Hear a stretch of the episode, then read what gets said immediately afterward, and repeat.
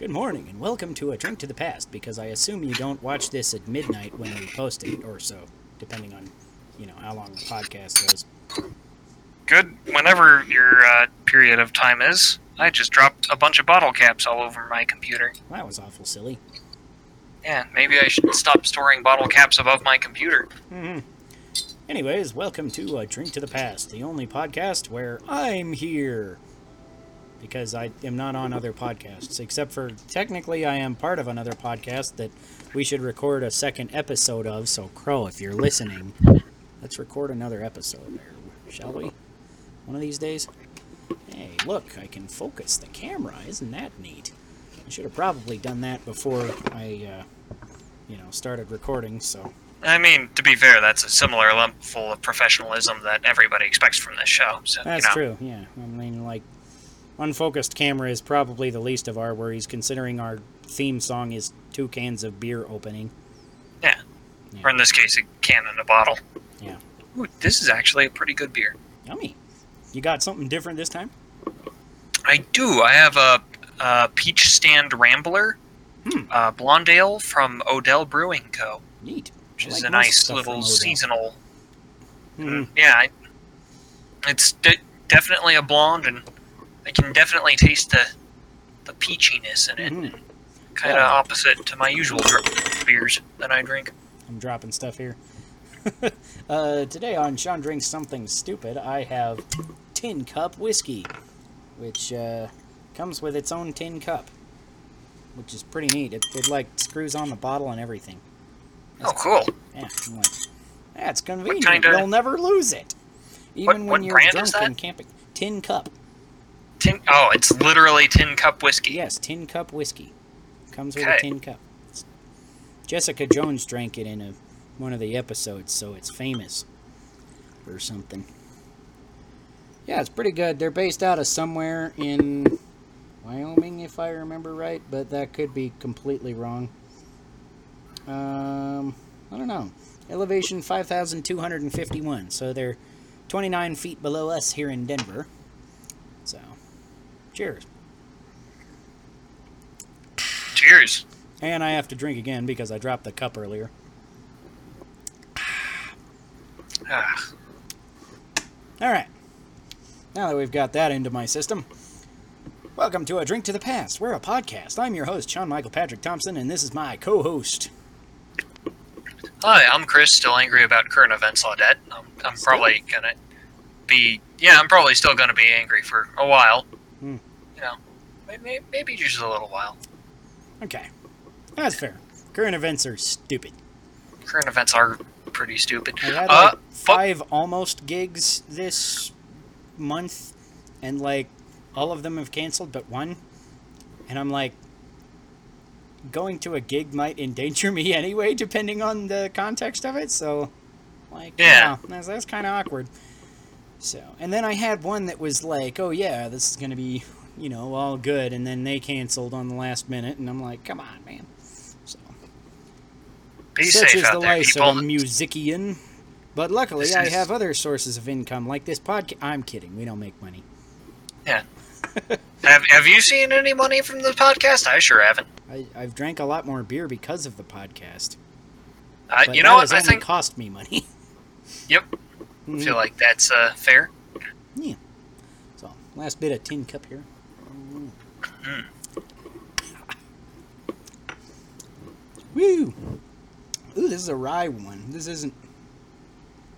This is different than It's their a regular rye one. whiskey? Yeah, it's, it's a rye whiskey. That's interesting. Yeah. Um, yeah, I didn't know they made a rye, uh, but apparently this one is a rye version of it. I'm like, it tastes a bit different from the one I remember anyway. I feel like the regular one's a bit smoother.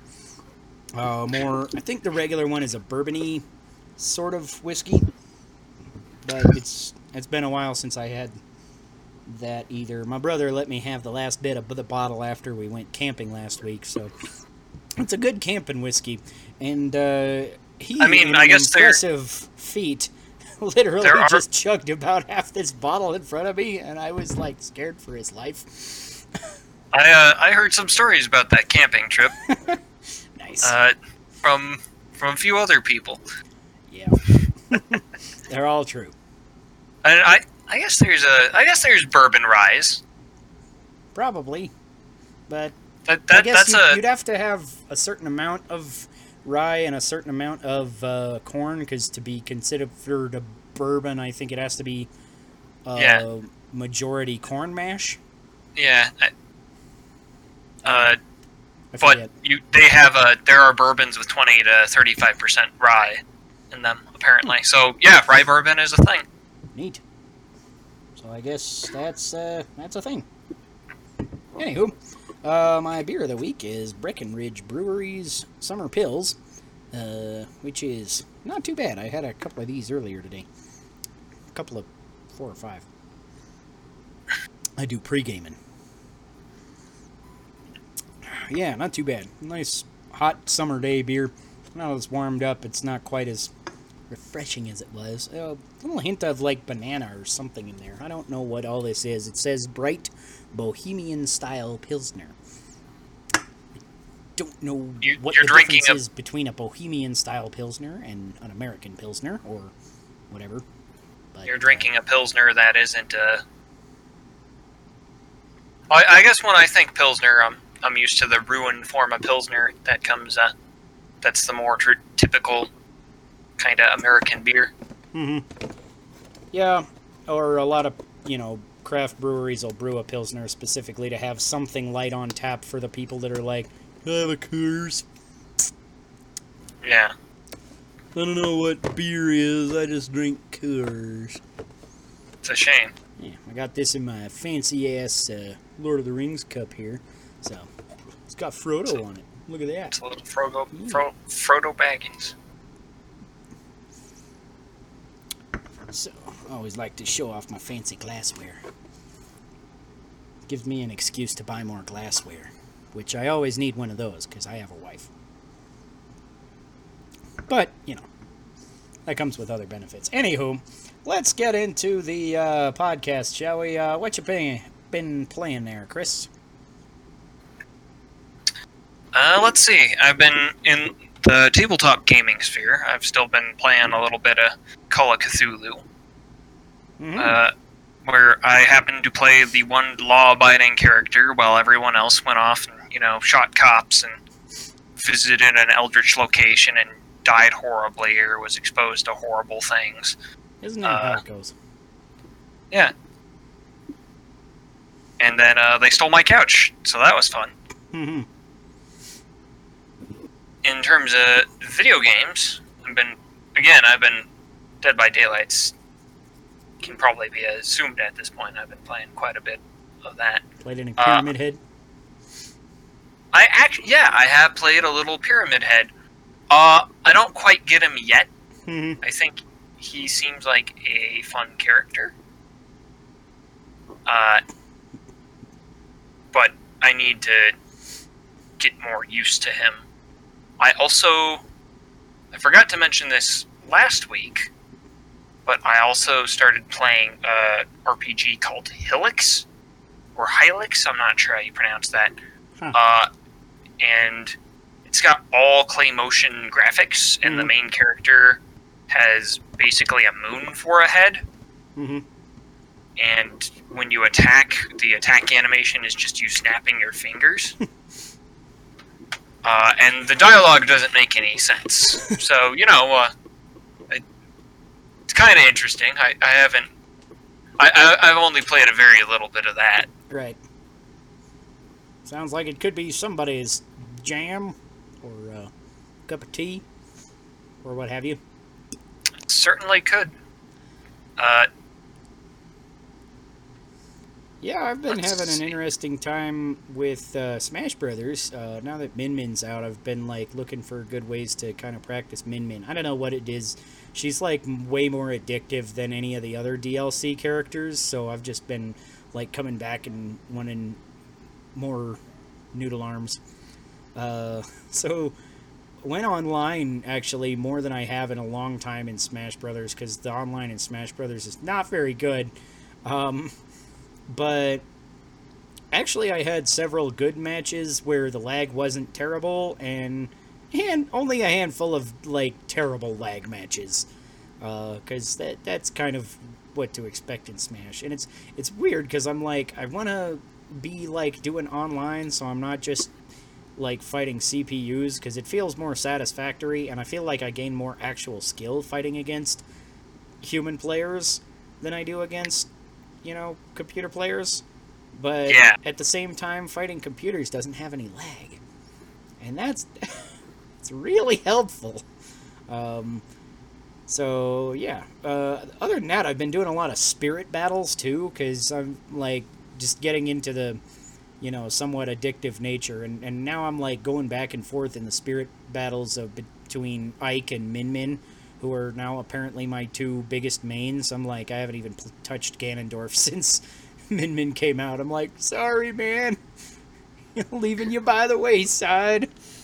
He's gotta get good with that Min Min. Mm-hmm. Oh, I'm happy they added they've added Min Min to the game. Yeah, she's too. a really ridiculously fun, unique character, and uh, just kind of the way that she works is really kind of hilarious. Because like, she's a really good edge guarder because she can guard the edge from a long way away from the edge. So, like, Ike doesn't edge guard like at all because you know he's all short range and no jumpiness.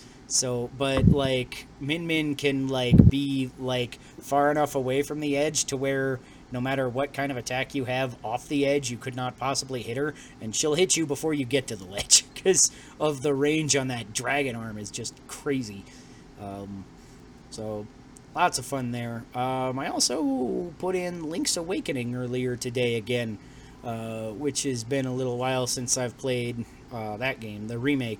Um, so I'm going through. I started uh, hero mode three heart run a while ago, so I'm uh, a little bit further into that. I beat the fourth and fifth dungeon earlier today, which took some doing on three hearts on hero mode, but uh, it's been fun.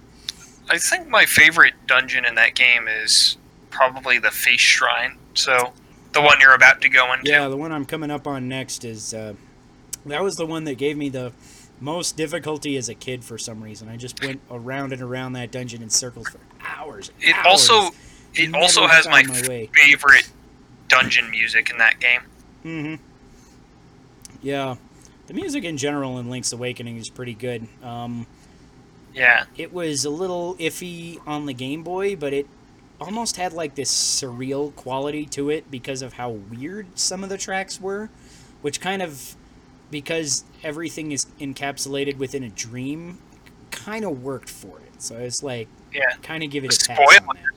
Oh man, Yeah, and then, uh, twenty-five year old apologies game. to It's not a anybody- spoiler. I mean, apologies to anybody listening to a a podcast called Drink to the Past talking about a Zelda game that came out 25 years ago, but we're, Yeah. we're going to casually discuss probably Zelda spoilers. right? More than 25. What was 1993? 20, Yeah, that'd be 27. 27? Yeah. Yeah. I think it was 93. Uh, yeah. Been out a while. If you haven't played it yet, go pick it up. It's available on three consoles. um, and what else have I played? Played a little more clubhouse games with my kids. I've played most of the games in there now, I think. Um, and all of them are pretty solid little party games, the multiplayer ones. I'm like, so if you're looking for a good party game uh, for Switch, then I'd absolutely recommend it. It's it's pretty fun, and I've got a little bit more playing uh, Last of Us Two, but not not any significantly further than I was last time because I went camping for three days in between again, so I didn't. So I've played like another hour or two hours or something of Last of Us Two. Haven't really accomplished much. Um, but Okay. Still pretty much like really digging the uh, characters and stuff. And I, I had a conversation with somebody about this earlier today on Discord, and um, I think it's kind of interesting how like everybody praises the story of the first game, and now everybody's kind of like shitting on the story of this game, and I'm not really seeing a major difference, which is uh, in in the quality at least. But I think it's weird that people are saying like the the big one of the big arguments against it is the whole story is driven by revenge, which is is kind of true. There's a lot of revenge going on on various parties, so you know that's a thing. But then I was like looking at, I was thinking about the story of the first game, and really you could sum up the story of the first game in two sentences. And you could do the same thing for The Last of Us 2 in two sentences, I think. And I think in that's fair for. it, I don't think the story is the big selling point of these games in the way that people think they are. Because these games are not heavy story games. These games are heavy character games. You're there to get invested in the character, see how the characters interact in the, you know, clusterfuck of a world they've been thrust into, and, you know, see how they get out of it. and all those human moments in between, which I think are orchestrated beautifully in hmm. both games. what? And keep in mind, I haven't played these games at all. I Mhm. am not invested in them in the slightest. But when I do listen to complaints, the complaint I've heard Mhm. isn't just that the game is about revenge. It's about how the character's quest for revenge is like not really doesn't really make sense, and as a result, you don't end up caring about any of the characters. Hmm. And if you don't have a story where, and, and uh, I, I'm expecting that you probably feel different, but if someone doesn't, if you don't care about the characters in a story, uh, whether that's uh, story centric or character centric, it's you're not going to have much of a story. Yeah, uh, what I would say to that is that uh, their motivations for doing the things they do are not what make them good characters. What makes them good characters is the other interactions that they have when they're on their own or with other characters or what they do, you know, uh, as character. You know, it's it's it's another thing that I feel like people are taking the overarching this is the story or this is what all the character does. It's not what the character does. It's how the character is in these little human moments that you see sprinkled throughout the story. And a lot of these are even optional. Like I've found just by exploring places like looking for loot and stuff, I'm just like, "Oh, I need more supplies to build medkits." And I end up like finding this bonus cutscene where uh, you know, these two characters have a really cool moment together or something like that. And that's where this story shines. It's uh I don't think it has the same kind of presentation as a lot of other story because uh, like one of the examples that uh, the person I was talking to was talking about is one of his favorite stories was um, Xenoblade Chronicles 2 which has this very long complex you know slightly kerfuffled anime kind of story right? And uh, my thing there was like you're comparing apples and oranges, right? You're you're comparing this thing that's supposed to be a grand epic thing that happens over the course of 120 hours. You're exploring, you know, multiple continents, finding worldwide effects on what's going on in the politics and the, you know, the main villain's dastardly plans and things like that. And that's not what The Last of Us is about. The Last of Us is about a more centralized look directly at these characters and their little interactions. You know, it's it's on a micro scale instead of a macro scale. And I feel like Okay. people are looking at, at at it at a macro scale and being like, the general idea of the story is not good. And it's like I- I, don't feel like you can say that. Unless I- you will say that about The Last of Us One. I think that's summed up some of the criticism I've heard, but the Hmm. other criticism where they say, "I don't like these characters," is a. It's not really a criticism so much as it is a. Uh, as it is, if you don't, if Yeah, someone's not- like, you "I don't to like, these, characters," That's fine. You know? then Everybody's gonna then- like different characters for different reasons. That's fine. yeah, You know, um, I feel But I- like people are being overly harsh on a game that The- they're looking at through the wrong lens. I- I in think- a lot of cases, not all cases. Some people aren't gonna like it. That's fine. But I feel like I- people that are butthurt about it are like mostly just like I think reading up like one spoilerific article on what happens and making their entire opinion on that. I think what's actually happening is people are playing the game. They're deciding they don't like it, and when they go to criticize it, they're not really able to draw on the actual reasons they dislike it. Mm, So they come up with something that is like vaguely in the same direction it's as why they don't like it. Mhm, So and they, they criticize it based on that. mhm. Uh, so it it's like if if you have a gut reaction to something where you're just like I don't like it, you might you might have trouble digging out why you don't like something. right. It's usually that's typically and you can you, you can I guess people can be wrong about uh, why they feel a way about something. hmm They can draw the wrong conclusion. Yeah. Anywho, shall we get into the news and booze? Sure.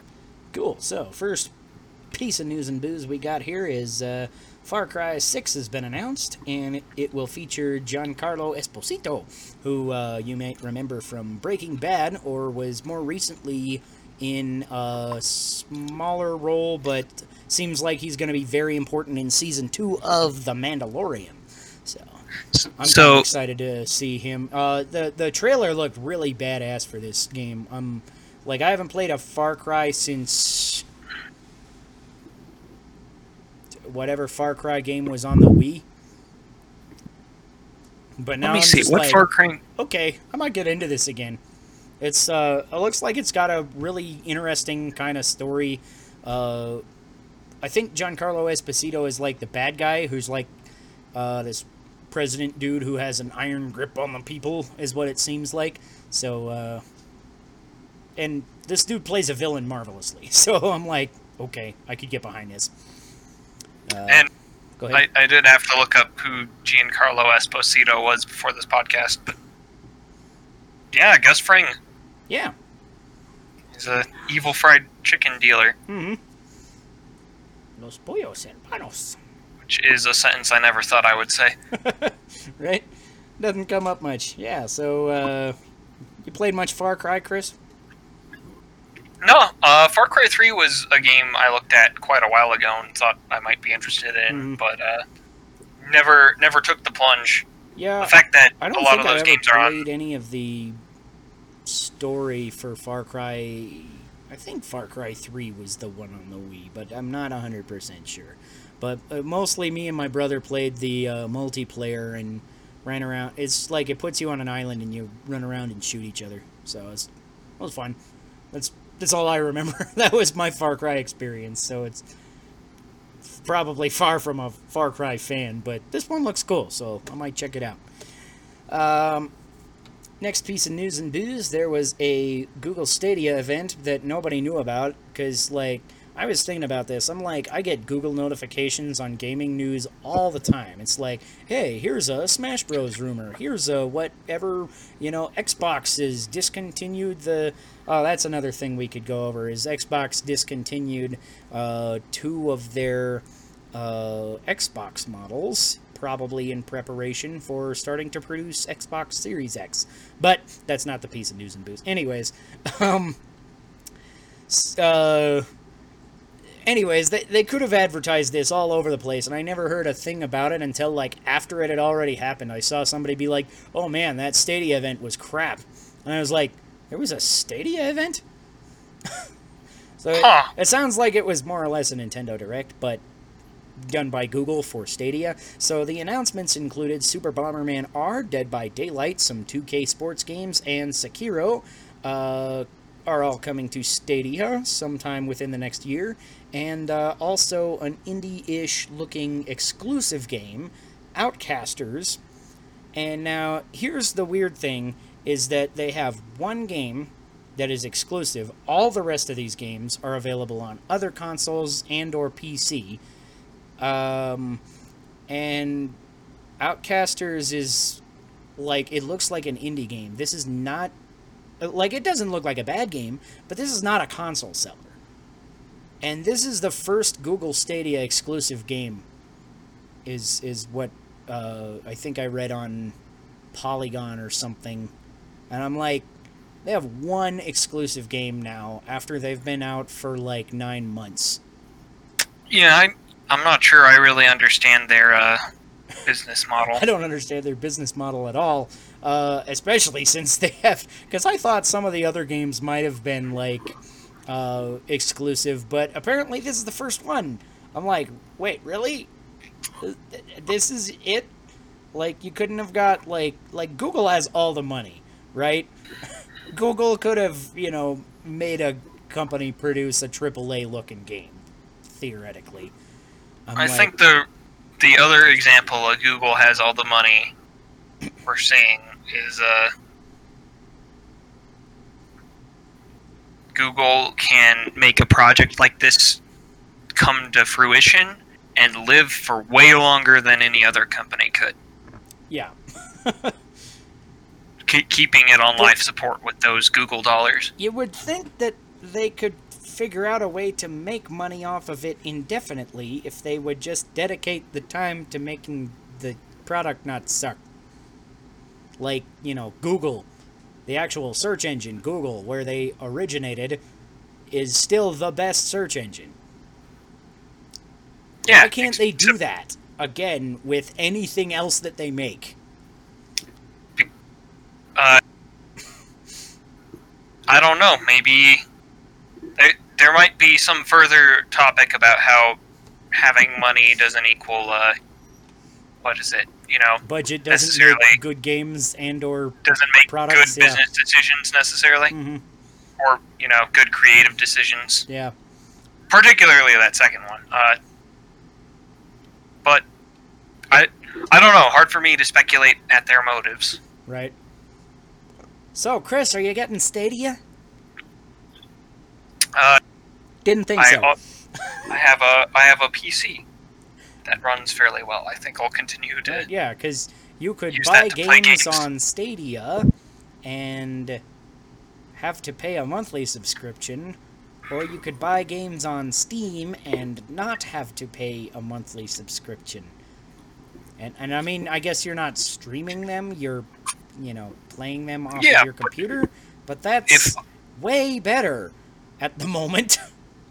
Yeah, I have a I have a computer that can handle performance intensive games.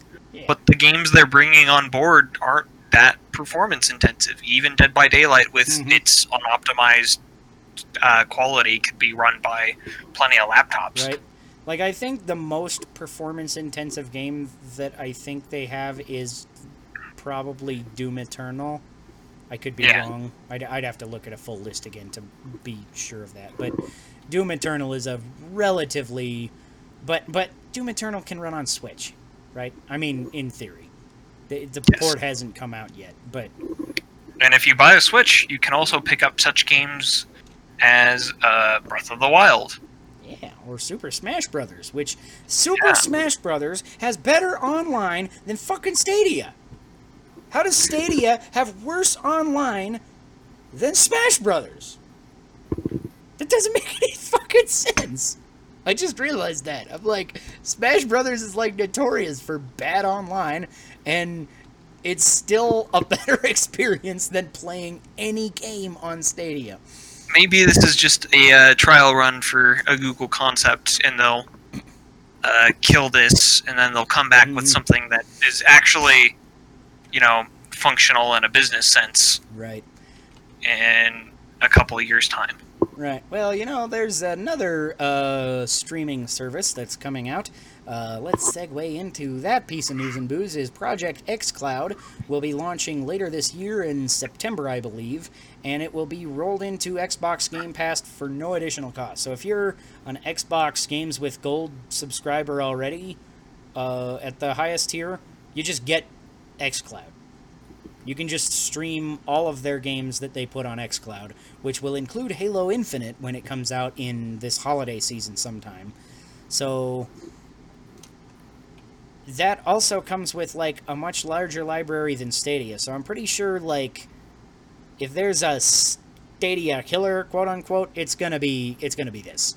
Cuz this is like a much better deal cuz it's literally a Netflix but games and Xbox has more cool exclusives like Halo. Which, it's weird to say because Xbox, I haven't got an Xbox One this generation because they have less good exclusives that are interesting to me than PlayStation or Nintendo, but they have more than Stadia because they have Halo. Halo is bigger than every game on Stadia put together. so, what do you think about that? Uh, would you be interested in looking into this streaming service? Because I'm, I'm kind of interested in it because you don't even actually need a new Xbox to play it. You can stream stuff to your phone or PC. So I'm like, I might actually try this just on PC and see how it works. Uh, Can't just be worse so than Stadia. I, I, if I was interested in playing Xbox games, Mhm. if I saw like an Xbox exclusive I really wanted, I might be interested in getting that Mhm. and streaming it to my PC since that's where I do most of my gaming these days. Right. Uh, however, I when I see something like this, it's like I just want to have, I just want to own it. I don't. Yeah. I, I think it's. I think it's more viable. I think it's. Uh, it's certainly a much better, like, a more consumer friendly strategy than uh, what Yeah. Stadia is doing. Because Stadia is like, here, you're paying for a subscription to use the games, and then you have to purchase the license for the games, which is essentially the same number of dollars as per. So, like, to play Doom Eternal, you'd have to pay 60 bucks to quote unquote own Doom Eternal, even though you don't really own it because you can only access it as long as you're subscribed, So- and you have to pay the ten bucks a month or whatever it is. Whereas so you I guess could the literally just buy it on PC and play it forever. yeah. I guess the question with XCloud is uh, whether if they're increasing the prices of uh, Xbox ga- Xbox Game Passes, and if they are increasing, or and if they're not increasing the prices, what percentage of users they're expecting to pick this up for XCloud alone? Hmm. And Yeah. And I'm wondering that if they'll would- have like a download option because that I think would still be, you know, I think having the download option would be a really good thing and would maybe make Stadia a more viable idea. Because if I could just download those games and play them, I think most of the games that I tried on Stadia would have been fine. But because I was stuck on streaming and the streaming quality is garbage, it just didn't fucking work. yeah, the quality of the product being bad will kill Stadia deader than anything else could. Yeah. Anywho, uh, shall we go into our last piece of news and booze here? Yes. The Lego NES has been revealed, which uh, includes a controller, a cartridge that you can actually load into the console, and a TV. And the TV has a little crank on it, and you crank the crank, and Mario on the TV jumps on Goombas and over stuff. And it's like this little interactive like playset. I'm just like, dude, this is such a cool thing as a Nintendo collector. I want it, but I don't want to spend two hundred and thirty dollars on something that my kids will smash to bits. Yeah. I'm like, I'm, I'm like on the edge. I'm like, do I have a place up high enough that I could store it, display it, they can't touch it? Probably not. My kids are clever. So, yeah, I probably won't get this, but man, I fucking want it. it looks so cool. Did you see the video or anything on that there, Chris? Uh, yeah, I, I did see the video on that. Mhm. Oh, it, it does look pretty cool. Uh, it's just kind of neat little setup there. Hmm. You big into Uh, Legos? No, uh, no, not so much. I was about to say I'm not not much of a Lego guy. and This probably won't change my mind on it, but I, I can definitely see the appeal. Yeah, I'm like a Lego kid at heart that doesn't get the Lego stuff I want because the Lego stuff I want is like too fancy and display worthy and my children will smash it. So instead I get little Lego sets and I build them with my kids and that's tons of fun. Uh, and then they smash those and I don't care because they were like five bucks. Smart, smart. Yeah. So Yeah. I want it. It looks super cool. Oh my god, it's so cool. I want a Zelda one. I'm hoping for Zelda Legos now that they've kind of put their toe in the water of Lego. I'm like, okay, is, is Link coming out next? I want a giant. If they make a Hyrule Castle, I don't care. I'm fucking buying it. Uh, Hyrule Castle. I will build it and rebuild it as many times as my children smash it.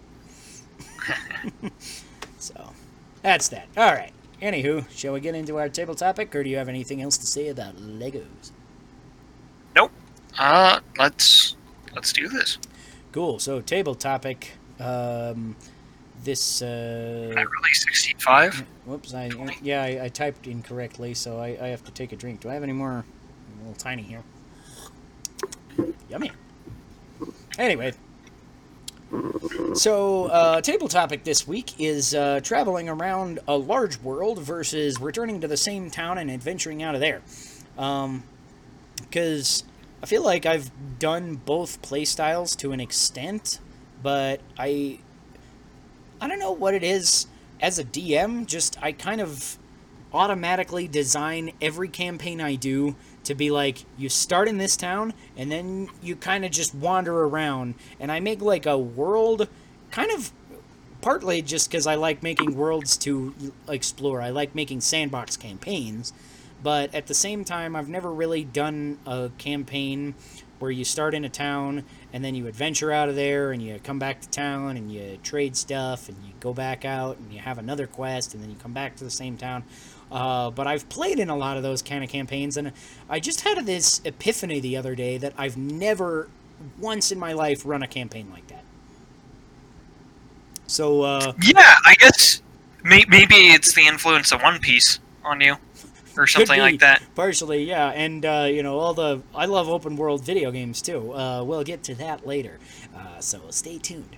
Um, but yeah, um, so I, I kind of make all of my games on the basis that players will leave the first town that they are in for whatever adventure they're in, and then I'll give them a plot hook or two to probably go somewhere else. And I never, almost ever, even return to the starting town. Occasionally, like, depending on, you know, like if it's uh, kind of an interconnected world with a lot of politics, then maybe I'll have them revisit locations and do other kind of things. Uh, but then I kind of try to change it up. Like um, in my Pirates campaign, uh, one of the cities you went to was called Topalamask, which was like this gigantic city. It's like the biggest city in the world, and there's all sorts of people living there and trade going on, and there's a, a magic college, which is kind of strange because like uh, nowhere in the world other than right there do people study magic very much. There's very little magic outside of that like city, basically, um, unless you find like another mage or something, um, which is it's it's like a medium magic level campaign in general. Um, but yeah, they would occasionally come back to this city and like the next time they came in then they'd all be wanted so they'd have to sneak around or they'd be you know uh, have to escape once somebody found them out or different things like that so i always tried to keep it a little bit different even when you are returning to the same place um, and I, I think mostly I've been fairly successful in that, uh, which is good. But I was kind of thinking about it like, what if I just put them in that town so they've got literally everything at their disposal, and then, like, oh, you have this adventure over on the other continent. You go there, you do the adventure, and you come back. Or, uh, you know, you wander into the mainland because this is a coastal town. Um, and then you may you, you wander back you know um, do you think there's any advantage that I might have gained there in some sort of design like that, as opposed to my you go f- all around the place wherever the fuck you want? I think there is an advantage to having one major city that your players spend most of their time around and adventure in and out of, Hmm. and that's conservation of detail. Mhm. In that, when you spend a lot of time in a place and, uh, and it becomes more familiar to you, you have you as the DM have more time to pack it full of little details about Mhm. how that uh, town works. uh, or like just little customs or like shops or whatever, and you can make it feel like its own kind of character. You can have like inner if if you spend a lot of time in one city, you can have like intercity politics in a law in a way that you couldn't if you're just going from place to place. Right. And I kind You of can- try to put into like macro scale politics, uh, but that micro scale politics could be very interesting if you were doing it right too. Yeah, So yeah, that's kind of a cool little take on it. You you can have like little business rivals or a bartender Mhm. that you have to avoid because you slept with his daughter and she got pregnant Right. or whatever. Hold on, I'm going to use that as your next drawback, right? Chris in this All right. campaign has a drawback that, like, almost everywhere they go, he's made an enemy somehow. So in the last ca- uh, episode of our campaign, I literally made a, a side story where he had peed in the king's Cheerios. Well, who's to say that the king didn't deserve it? I don't know. He was he was murdered shortly thereafter. So, you know, And it was not our fault. surprisingly, Uh, Yeah, it was actively not our fault. We were actively trying to save his life. yeah, yeah. Uh, but You didn't know it was him. yeah, But uh, Uh, yeah, um, because one of the things that I do have uh, some trouble with occasionally is like when I'm putting you guys into a town, I'm like going through the process of making another. You know, I try to make all my towns feel unique and interesting, and most of the time I feel like they do their job, but I'm not sure they're as unique and interesting as they could be, you know? Because uh, with this, you know, one town, you're you can add layers and layers of detail every time they come back. Oh, there's a Bob's Fish Mart open down the way, whatever. Uh, but you know, in uh, in a campaign like every one I've ever run, I'm literally having to make up a new semi-interesting town almost every session, you know, at least every adventure, because you're like, we go to this town, and then we go to this town, and then we go to this town, and, you know, there's stuff in between, but, you know, usually every adventure you go to a different town. And occasionally Yeah. you backtrack over one of the towns you've already been in or something. Um, but the way that I make campaigns, it, you don't usually, if you do backtrack through these places, most of the time you don't like do anything there other than like stay at the inn and have a beer. and it and I think it's fine for the type of campaign you're running, where we're, we're pirates and we have pretty good incentive to move from place to place Hmm. to not let the law catch up with us on top Right. of other things. Uh, but it lends itself to we can't really we don't really have an extended relationship with any part of the city Right. or any part of the town that we're visiting. It's we go to a place and the mayor is a dick. Okay, well he's only a dick here, so we don't have to care. Or we kill him and move on. Uh, it's not. And so if you wanted a more, or if there's like a gang problem, you're not going to solve the gang problem in this town. It's just going to be a thing there, or it's a small enough town that you can solve it, and that's all the adventure you could possibly get out of this town. Uh, Hmm. Which is fine for like globe trotting, but hmm uh, that's it's just a kind of adventure that you wouldn't necessarily a long form kind Right. of adventure or plot that you couldn't get out of uh, out of the uh, globe trotting style of game. hmm Yeah, I was thinking that closest I've ever come to this uh, style where you have kind of a hub world that you kind of uh, retreat back to is um, my Super Mobsters, uh, where basically we made this. Uh, well, I made this campaign. You were supposed to make a session of that, you bastard, and you never did. Anyway, Yeah, I started. Well, I had made a session, and then we decided to run something else, and Oh, then okay. it never got picked up again. Ah. okay. Well, if you've still got the notes for it, we should do that sometime. I should find the notes for that. uh, Anywho, so uh, yeah, I, I created this uh, basically as a playtesting system uh, more or less as a one shot, but kind of an extended one shot that would playtest over a few levels. So it's not necessarily that you're returning to the same town, but it's kind of a a little bit of a larger scale adventure within the same town. So, uh, what do you think about the efficacy of that? About having like you have an adventure in the town, and then that kind of leads to oh, here's a larger. Uh, you know, there's more stuff going on in the background. Basically, is what ended up happening a lot of the time because basically you started like trying to track down these mobsters um, in the campaign, and then you found that there was this whole conspiracy and that a lot of the mobsters had like corrupted the police and then you had to sneak into the police station which i think i like gave you the guys the plot hook. Okay now you have to sneak into the police station to get some information on like who the real mob boss is or something. And uh, your method of doing that was two of you like just murdered somebody in broad daylight and got arrested. Something like that I don't. I forget exactly the detail. you did something That- stupid that- and got arrested. Uh, That's about then- as subtle as we typically are. Right. Yeah. And then the other two of you were like, "Okay, yeah, we'll go visit them." And you, so you like dressed up in these lawyer suits and come in, and we're like the lawyers of these guys. Yeah, we, we want to come in, and the the guards totally didn't believe you, so you just killed them anyway.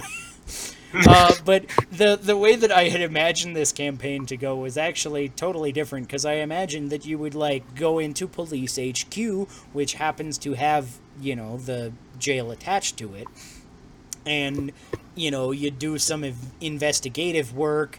But I com- I made the police like I uh there was like some of them were corrupt and some of them were like good guy police. And so, depending on who you asked what question, I made this whole cool detective campaign that you guys could have like role played your way through. And if you asked the right guy the right question, then you would have got the answer you were looking for. And if you asked the wrong guy the right question, then he'd be like, you know, lead you into a trap somehow uh, and, and do different things like that. Um, so I, I made that that's another great example of just the players never do what you fucking expect them to um, that's another rabbit hole we could dive down um, Yeah. why was i talking about this You were talking about that being like an overarching part of the thing that was happening in the city of that campaign. yeah um, Because we were mostly in that one city, yeah from what I remember. yeah because pretty much the story of this campaign was basically okay you guys are in new york in the 30s and there's some mobsters and a police scandal. You know uh, that's that's largely it. Uh, it was a little bit basic just to kind of you know mostly i was like making up guys with new powers to playtest basically in our superhero system. Um, and anyway uh, so what do you think about that style as like um, i guess you could insert that style technically into either one of these styles or it could be its own thing as more or less a one shot though perhaps a one shot that like this one takes place over a few levels Yeah. Um, I think the impact, the long term consequences, or the idea of long term consequences for a hard, violent approach would need to be more present. hmm Uh, and that's inherently harder to do if you can just skip town after blowing open the jail cells and releasing everybody. Right, yeah, because, you know, depending on what you guys do for the next episode, it like, oh, hold on, what if we run into the cops while we're trying to save the world or whatever? Yeah. uh, so, having some form of ha- having first, you got to be like, as DM, you need to figure out an effective way of communicating consequences for going loud in that sort of situation where you say, "Hey, this could have long-term repercussions if you just go in there and kill cops for your characters. Mhm. Like in the next sessions, you would be hunted by cops permanently. Do you want to do? Uh, you, you can just say that outright, uh, or you can. Uh, it also helps when characters are uh, fragile enough that fighting is a bad idea, which is l- less of the case in a lot of our games. Our our characters tend to not be very uh, fragile. They tend to be Yeah. pretty able to stand up, stand their own in a fight Yeah, for quite a while. I feel like a large amount of the people in our group are power gamey enough that that just kind of works no matter what they're doing. And even Yeah. if they're not like super power gamed, they are savvy enough to know their weaknesses and, you know, know tactically what the best course of action will probably be. Yeah. So, being when when any fight can result in your death, uh, that tends to mean players will not always resort to violence as Uh, quickly. Uh, which not not appropriate for all games. Sometimes you're like, well, well, we don't. Uh, we we want death to be a rarer occurrence, but right. so, some form of long-term consequence that makes thing that makes your life harder in a noticeable way that doesn't render the character unplayable. Right. Uh, so that would need to be paired. For, so that now we're we're into like a whole other topic, which is Right. about making investigation seem like a more attractive path than getting into a fight. And I'm like, if you're a first level wizard and like D and D, or you're a first level anybody, a lot of the time, Mhm. sometimes investigation can seem more attractive because you have one hit die and so do all your opponents. Uh, Yeah, but there's usually more once you're at- opponents than you. So unless you're in a party, like, okay, hold on, how do I how do I wheel my way out of this? yeah, but once you're like hold on, guys, level- let me put on my plot armor. yeah, once you're in, at fifth level or something, suddenly you're able to survive that much more, and you can make a lot more certain plans to hmm kill to like kill your way out of a situation. Yeah. Uh, it's, but I think I've I've probably gotten off track here since this was bit. about So yeah, Uh, um, you've done a handful of uh, you have a hub-ish town, and you come back to it. Um, more than me. Uh, do you find that that's a better style than a free roam? Uh, I wouldn't say better. I wouldn't use the word better. Mm-hmm. I would say uh, it gives more chance for reusing characters and uh, locations and getting more in depth uh, kind of histories. Like if the characters burn down a quarter of the city, Mm-hmm. and that's the town that that's like the city they live in even if no one knows who did it for the next 20 sessions that quarter of the city has been burned down and they're like doing construction work and rebuilding in it and just Mhm. having a little description where you say that yeah that stuff's going on that adds a lot it makes players feel like they had a lot of impact on the world Mm-hmm. um so Whereas in my characters' campaigns, they like burn down the city and then fucking leave. burn down the city leave and yeah and so it Douchebags. ends up being like we're not we're not going back there Which is just matter. hilarious because in my pirates campaign, I think like literally three times you have burned something down and left.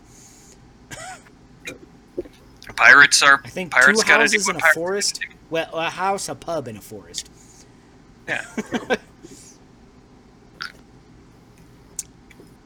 So yeah, they've certainly both got their advantages. Um, I don't think necessarily that I'm going to change my ways as a DM and how I present campaigns. Uh, Yeah. Just because I like I- giving the players the freedom to just be like, okay, we don't want to, you know, worry about this town or like. I don't want to be wanted here, or I don't want to deal with the politics. I don't like that, the mayor, I- or some bullshit like that. Let's just leave. and I I think and he- here's a point where I'm gonna disagree strongly with you, and I, I'm gonna make a point that I think you might like. Mm. Uh, I think uh, we're flipping it, this on its head. Even negative consequences sometimes are a good thing. They make the player feel like, oh shit, I caused all this. The, the police want me this badly. Mhm. That's Uh, uh, a kind of a thing that can happen in my kind of campaigns sometimes, but it's, I bet it's a lot less common. Um, Yeah. Because the one example of when I can think that that specifically happened is my Ragnarok campaign, where I kind of set up basically some cultists were going to try and incite Ragnarok. And then inadvertently, because of the politics going around, which I had given you all kind of like a hey, here's a little bit of the politics, you could explore these if you want to, and nobody really did. Um, then I accidentally rolled on a table that um, you were wanted. So when you got back to town, you were wanted, and uh, uh, my brother Dan was playing with us, and he just said, "Oh no, it was spies from that country over there," and they took that to heart, and they attacked that country, and So he made Ragnarok happen instead of the cultists. So we caused Ragnarok because he pointed them in the wrong direction. Yeah, because he was just like trying to make up an excuse to get out of town and be like, "Okay, guys, we don't need to deal with this right now. Let's let's just skip town so Chris isn't, you know, uh, you know, burned in, at the stake or something." And everybody was like, "Okay," you know, and but it was so funny that I was like trying to point you guys to that town was like there was like an alleged plan that they were going to attack and then you came across a caravan that was like their guys but then you realized that it was like imposters somehow and then Daniel blamed it on them anyway We were Yeah. so uh, so It was just you guys a have like very of little errors. idea exactly why these cultists are doing exactly what they're doing uh, I would point to Ragnarok campaign as kind of an example of both. Mhm. because while we go from town to town, we often revisit towns, and Mhm. uh, like when we go back to the main town that we came from, uh, that can it can be changed in our absence. Yeah, uh, that's kind of what I try to do because whatever you guys are doing, uh, I kind of try to pay attention to what effect that has on the world, and also once something is set in motion, I I kind of think what end will it see. So I'm like, okay, in some cases, like literally the gods are going to war because in this campaign, basically one god rules every country is kind of how their the system of government works. So uh, now there's like uh, one god has like claimed a few other countries, uh, starting with the original one that you told them to attack, which is uh, the country of the god of wind. And the god of wind is a gigantic bird that just basically doesn't give a fuck about humans or uh, mortals or whatever they're doing, and just kind of like- flies around doing wind god stuff. He's he's a giant. They're like the Right. bird in the sky told us to attack. Yeah, Doubt that. yeah. Basically, when people ask him for counsel, he says, "I don't care. Why should you?" You know, it's kind of his character. Um, you know, the one time he really even saved his people was literally that like a Tarrasque had attacked the village, and he was like, "Okay, fine, I'll come kill the Tarrasque." So he came and he ate the Tarrasque. So that's like the thing that he's done, and the rest of the time he's just flying around like, "I'm making the wind work. You're fucking welcome, you dicks." Uh.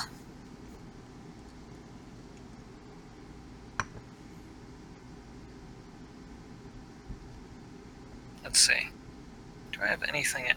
Yeah. Okay. So for my latest game, All People Carry a Light, had a lot has both villages that the players came from and spent a lot of time in, and uh, also a lot of road travel Hmm.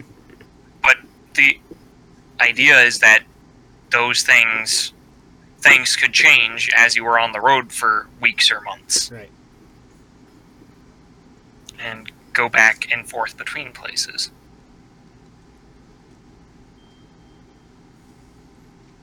Cool. Is there anything else we want to specifically say on this topic? Because I feel like we've kind of hit a lot of the major points. I guess we could have like a closing. Unless there's anything else you want to say specifically. Nothing I want to say specifically, unless uh, Nick decides to hop on randomly and give his opinion on this topic. Nick, are you here? That would be random.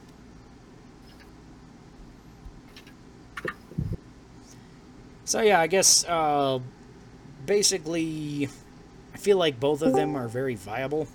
Whoa, that's not. Hey, Nick. Hi, Nick. But what topic? It's, uh, oh, the topic is single city that players continually return to and kind of live out of, uh, versus more of a globetrotting campaign where people rarely, if ever, see the same location and just go from location to location having adventures, uh, which is the preferred advan- uh, preferred approach and which is pros and cons. That is a huge topic. Yeah. And we went on several sidetracks about that already. Mhm. Not sure which sidetracks you went down, but I guess my two cents is those really cater to two separate kinds of games. I think you might be best served if you actually bundle both of those together in a longer campaign arc. Like there's like a main hub that people may return to and invest their like fucks to give in. But then you can also have other, you know, strings of pearls per se, cities to go to and explore. But it's like, how much are you as a DM willing to prepare? Make it good. And I think that But yeah, that's a Kinda- big topic. that's kind of like what Sean and I just talked about with uh, the kind of both thing that we were talking about earlier. So yeah, Yeah, they're both. I would very go. I would personally lean towards hub. Yeah, Hub of adventure. Yeah, and it's funny that you lean towards hub, and I picked this topic because I've literally never done that. Really? Yeah, not once as a DM. Every DM campaign I come up with, I just I make a starting town, and then you go to the next area and you do something else, and it eventually puts you on a track to somewhere else again. Uh, And you just keep wandering around. And every now and then, you know, some of my campaigns have wandered back upon the trail, like, okay, now it would be appropriate to reintroduce this town or whatever. Uh, Right. but I've never done a campaign where you had a hub town that you returned to. I typically prefer hosting sandbox games, and that's just a lot easier to do with a hub town. I know I used to do a more narrative style, and it was definitely you go from point A to B to C, and so on and so forth. But there was a lot less Mhm. like things they could do. My current setup's like here's the hub, and then here's all these activities you can do, and also you care about the hub. Right. Because I, I make sandbox campaigns too, but I don't use a hub. I use kind of like once you've done whatever quest you were on, I give you a handful of different options, or if there's like a specific thing that I'm like, okay, this is the thing that makes most sense to do, then that's the plot hook I'll give, or whatever. Uh, and then you'll wander into you know whatever towns are in between and i'll usually make up an adventure for every town or in between while you're adventuring or something like that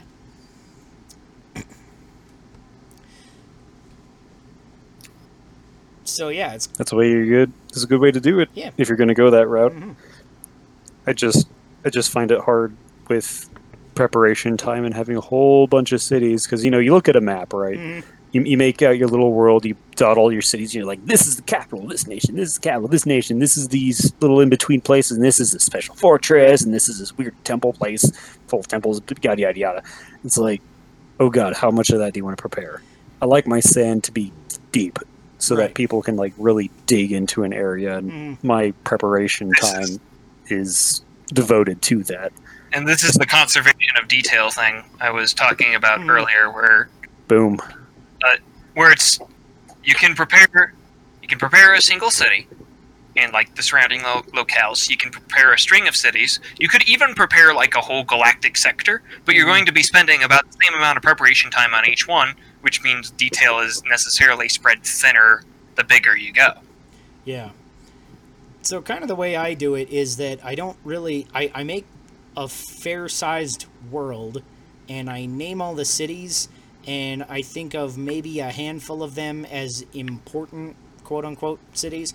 Uh that's like okay this will be the capital of this town this will be you know a big trade center or something and something like that. And that's all the detail i do at first. And then all of my detail like the meat i detail as we're playing like okay you, you know once we're actually going to this city then i will make a session around it. I will make you know npcs that are in the bar i'll make you know uh, there's a couple of quest hooks here there's a dungeon over here or something and so I, I really do all my prep work session by session by session uh, and that's kind of the way that I just do my prep work. I don't do all of the prep work at once and say this is the campaign uh, because I don't. I feel like doing that makes it so that I'm writing the story, and I don't want to write the story. I want to present a world in which the characters can make their own story. Amen to that. But yeah, I think that's what you just said is the only way you can do like string of locations. It's like, all right, where are you going to go next? Oh, you're why? Oh, you're going there. All right. Yeah. Um, end of session. See you next week. I got The some stuff to prepare. beads, Right. the anal beads method of uh, DM preparation. I said prob- string of pearls. Damn it. I was referring to I said something what I else said. entirely. You said what you said. Did he say anal beads before I got here? Jeff Bridges, that's a guy in your profile picture. I just I'm trying to remember his fucking name. I'm like, who is that guy? It's it's the guy, but it's Uh, Co- uh, what was his name? Rooster Cogburn. yeah. Because it was John Wayne first, Yeah, and and then it was Jeff. it was Bridges just. Bridges and the. Was that a remake or a sequel? remake. Okay. Pretty sure. I saw both of them at some point, and then I forgot most of the details of both of them. Yeah. You know, that's how that goes.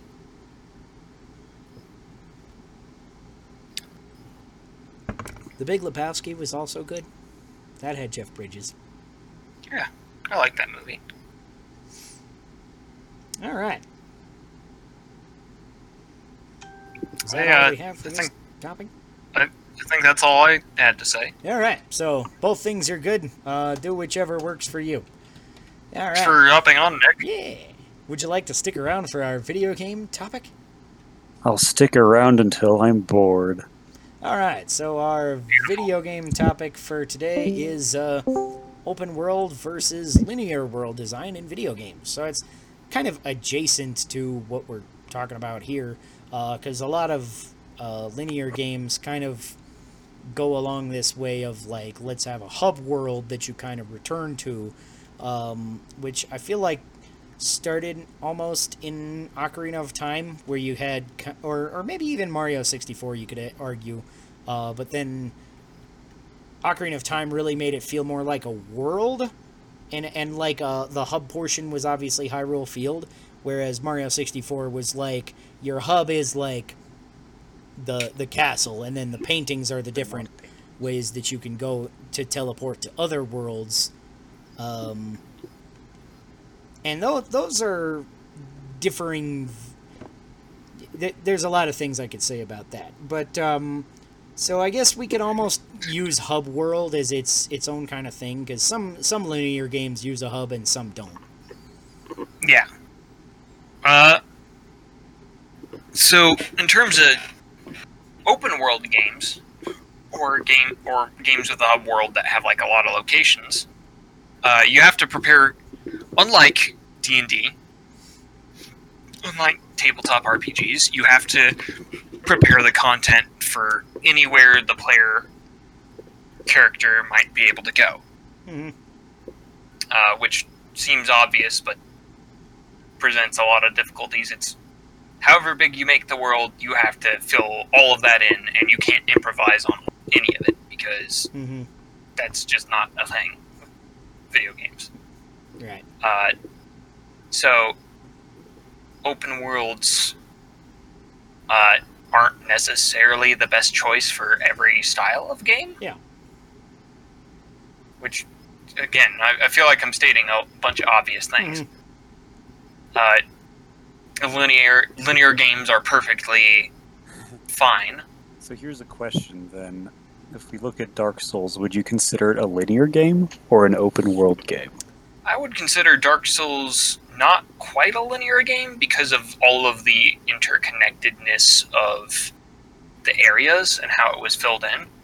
Uh, but it does tend to push you along a path, particularly early on, because of how fucking scary the enemies are in other areas. Yeah, and it's kind of like um, like Metroid or something, where it's like you have a quote unquote correct way to go, but you have many paths to get there. Right? It's it's sort of how Dark Souls works. It's sort of how um, Metroid works.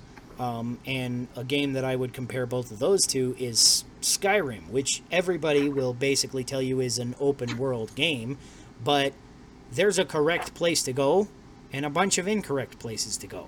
And going to the incorrect places will maybe give you a side quest sometimes, but 99% of the time in Skyrim, like, going off the beaten path is pointless as shit. So, I would call that a linear open world. It's like it has a linear, it, it has an open world, but the actual story structure and the way that you go through this world is linear. As opposed to, say, Breath of the Wild, where you could literally run to the final boss after getting finished with the plateau Yeah, I did that once. And uh, get your ass kicked by the White Ganons. Yeah, I did that too. or you could go throughout the game and do the plot events basically in any order. Yeah. So And that's one of the May- things maybe- that I think Breath of the Wild really excels at, specifically, is the world design. Because you have set points to go, like you would in any um, open world game. Traditional open world. Yeah, but the thing about Breath of the Wild is that there's not a correct path to take, right? Because even if you had a specific order, if you had to do every, you know, one dungeon and then the other dungeon and then the other dungeon and then the other dungeon, you would still have almost an infinite number of paths to go between wherever you were and that other dungeon. And there is, you know, side quests in between. There's plenty of world to explore in between for collectibles and stuff. And so I feel like the world design there really lends itself more to the open world kind of idea. Like even in the starting area, there's just a ton of stuff to do, right? And most games don't have that. Most games are like, okay, you are here, and now the next place you have to go is here. And usually there's a trail there. Sometimes there's not, and sometimes you can go off the beaten trail, but it never helps you. Which is one of my big complaints about Skyrim. Because, not, not that I d- dislike Skyrim by any means, but I, I do knock on it a lot because I wanted another Morrowind and I didn't get it. And I'm a spoiled Uh, dick. Because Morrowind Don't want to go off did on a tangent, but I think I disagree about your analysis of Skyrim there. Okay. I found lots of joy in going off the beaten path in that game. yeah, I, I'm I'm with Nick on this one, but I had a lot of fun not pursuing the the story is written. The main story is written in a linear way, Mhm. but in terms of uh, yeah, the main story is bad. Uh, but in That terms of help. all the other things you can do or quests you can pursue, it really is just a. It's almost kind of relaxing in a Minecraft sort of way Mm. in terms of just going off and doing something else and being left up to your own devices, Right. going to random dungeons or getting in fights with bears or whatever. I felt Getting like to an extent that kind of worked okay, but I feel like coming from Morrowind, it was like n- they already did themselves 8,000 times better. Because in Morrowind, literally everything you did was that way. You know, you would.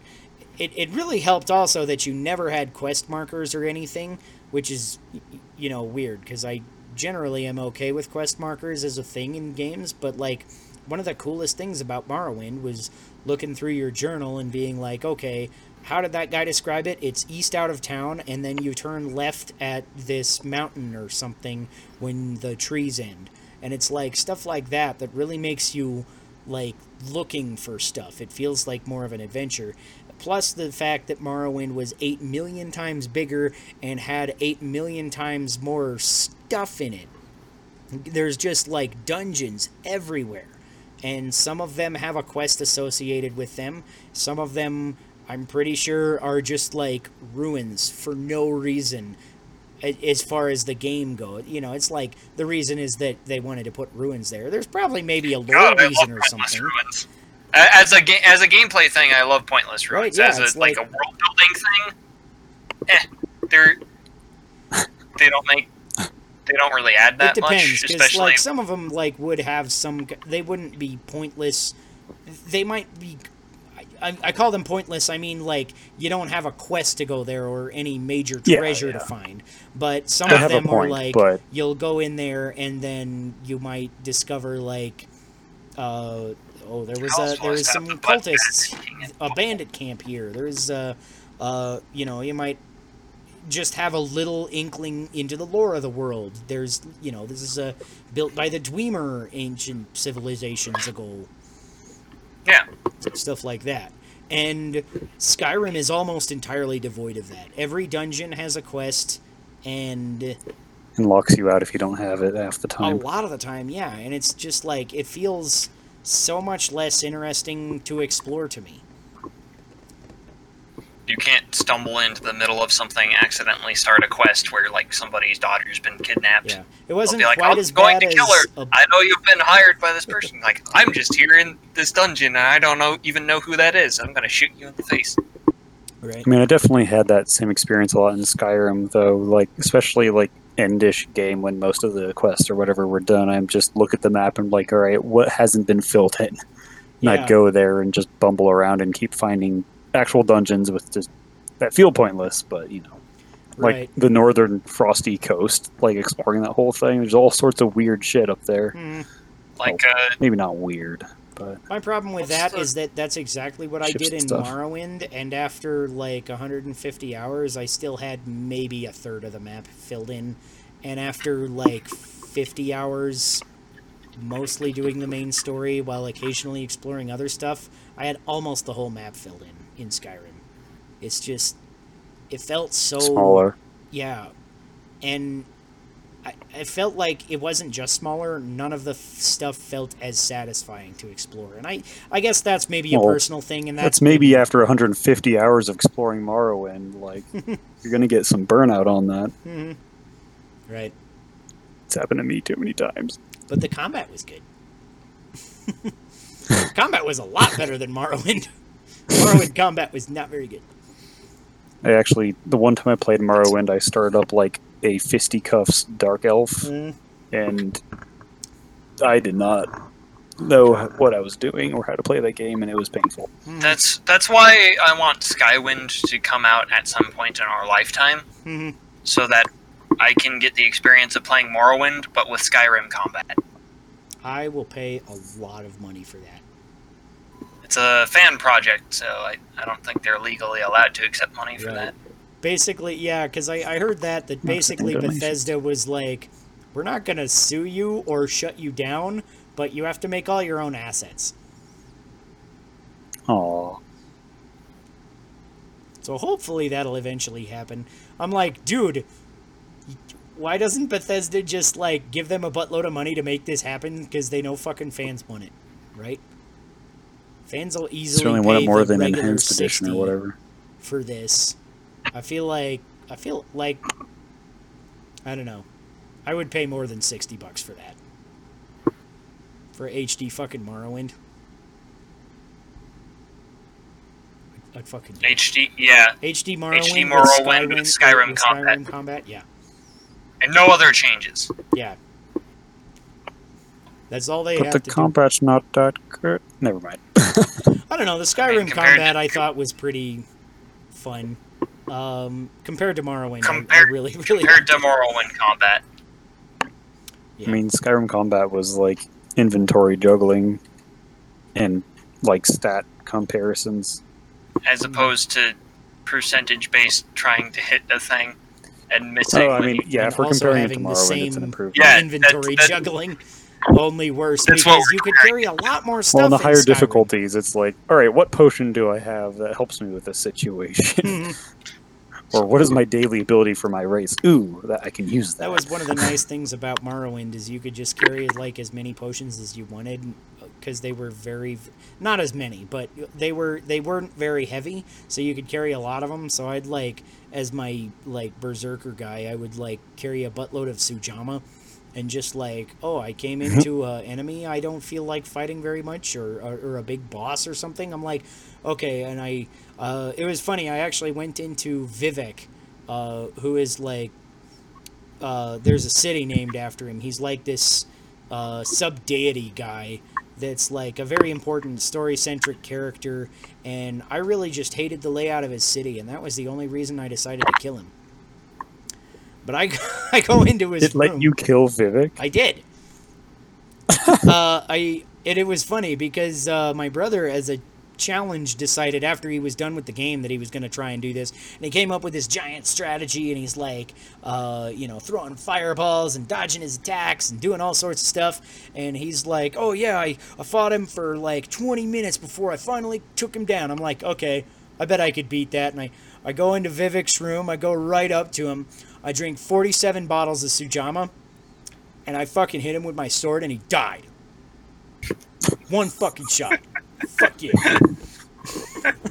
Sounds like what John did in my game with some mushrooms. oh, One you mean shot a mountain. you mean Stairs is ridiculous power level? Yeah. I mean, it's been nerfed now. Okay, context. One of the players in my game was doing something conniving under my nose. He was collecting buffs that doubled damage. Hmm. I have now learned that multiplicative things should not be put into games, but he combined, I think, two or three things that double your damage, as well as just straight damage boosts and he whomped on something for like 450 damage in one round. For context, a max level fighter has around 70 hit points. so he pretty much just golfed a gigantic earth elemental out of town like it was nothing. Nice. He why we put- for that. So That's why we put buffs on him. back to the topic a little bit. Um, so do you guys have any particular games that you like with a linear world design? Uh, and what do you like about those games?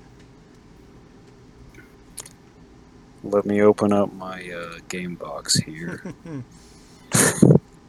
Uh, I think. Well, and I probably should have brought this up a long time ago, but linear world design versus open world design is more a spectrum than anything. hmm Uh, I think. I think of uh, Link's Awakening as having a linear, not just a linear story, but having a linear progression in the way areas open up in the game. hmm Like in terms of exploring those areas after that, it's open, but Right. in terms of the way getting to certain locations is That's kind of a thing that a lot of 2D linear. Zeldas kind of do. That it's like, okay, now you have this item. Now you can go to that area by, you know, oh, you got the power bracelet. You can lift the rock out of the way and go to that area. You have the hook shot now. You can go over that river. Stuff like that is a really big trope in Zelda world design. Uh, Link's Awakening, I think I did it a little better than most games. Um, just because, like, it would open up usually a couple of different areas, and then you would still kind of have to trek back to these areas at some point uh, when you got the next item or stuff. So you, you still, it didn't, like, just open up, like, like one of the I, I think a bad example of this is in Minish Cap, where literally it was like you go into this box on Hyrule Field, and there's a rock at this end. And then once you get the power bracelet, you lift that rock and you go to the next box. And then when you're in that box, there's a fancy rock, and you have to charge through it with the Pegasus boots. And so once you get the Pegasus boots, you can go through that. And then you get to another box, and it, and you use the gust jar or some bullshit. It's like every single time you you're like, okay, now I see the area where I can't go, and I don't know what item will get me there, but I know that as soon as I beat the dungeon, I'll come back to right that spot. So it it Link's Awakening, I see what you're saying, but I, it felt more open and you had more reason to re-explore areas than in in some Zelda games. Beer. Now I'm starting to wonder how you even define a linear game. Uh, Like I'm looking at my list here, and the only one I would consider linear is Undertale. what about uh, what about Binding of Isaac or Enter the Gungeon? True, they have non-linear No. levels, I wouldn't call those linear. Mm-hmm. But you don't really have the chance to go back. Well, and the there's gameplay pretty small, takes finite place in non-linear stages, even if the arc of the story is linear. Okay. Uh, Half Life, maybe. Never played it. Hmm. Uh, Getting Over It with Bennett Foddy. Never played it. Oh yeah, you, you did Super never play that. Mario Brothers. Oh yeah, those are linear. That aren't a linear game. Yeah. Uh, some of the can't- games, like Super Mario 64, obviously has some amount of exploration in between the levels. Uh, Mario Odyssey has is basically a lot of small open world areas that you travel between. Uh, so it's it's not every Mario game, but a lot of them are, are pretty linear. All the side scrollers. Unrailed. that is a linear game. But That uh, is yeah, I think linear games uh, benefit from just having challenges you have to overcome in sequential order, and that's pretty much all they're built around. Mhm. Whereas, you know, open games are more like exploring to find things that help you achieve your goals. Mhm. And while there's plenty of examples of games that have um, a little, some amount of exploration in them, there's not. It, it seems much more difficult to find games that are truly linear. There, there, there are plenty of games that are truly linear, but they seem much rarer. Mhm. Uh, maybe side scroll, a lot of side scrolling beat 'em ups I'd count as linear, like uh, Scott Pilgrim versus the World, the movie, the game. Mhm. or you know, uh, Castle Crashers, or River City Girls. I think of linear a different way than you guys, I think, because when I think of a linear game, I think of Skyward Sword or Majora's Mask, where, sure, there's some explorable bits, but largely you're going from point A to B to C to D. Um, and, you know, like in Majora's Mask, you can go and Termina Field, but then you can explore the whole thing, and there's literally like two secrets in it that you can get maybe at the start of the game, and then that's it. And you Oh, have to go to the swamp. Well, not that you can get right away. You know, as you go through the game and get more items, Yeah. more masks, then you can get more secrets. And and maybe that's not including as many of the secret masks as I'm thinking of. But anyway, it, you get my point, right? There's not a ton you can do. Uh, and then you And have to go to the I swamp actually- first, and then you go to the swamp, and the swamp is a relatively linear area, even though there's some exploration in it. And then you go to the dungeon, which is a dungeon, has some exploration. Sounds in like it. Link's Awakening. Yeah, this is. Yeah. Uh, and I also I think feel a fair amount of Zelda games kind of fit under this umbrella, Majora's but Mask some are has- more open than others, especially Majora's- obviously Breath of the Wild. Majora's Mask has much more going on in the side quest department. Mhm. in terms of there's a lot more optional content you can do Yeah. that has a lot in depth that you can just you're just free to totally ignore not explore Mhm. that that you can miss if you're at the wrong point in the cycle so and i feel like that's a lot of the draw of the game so i think yeah it has the link's awakening thing going on with it but it also has quite a bit more in the way of side quests, Yeah. which I feel like is a large part of the draw of the game. Hmm. Yeah, I feel like that's probably true. Um, another linear game that I was thinking of that I brought up earlier was The Last of Us.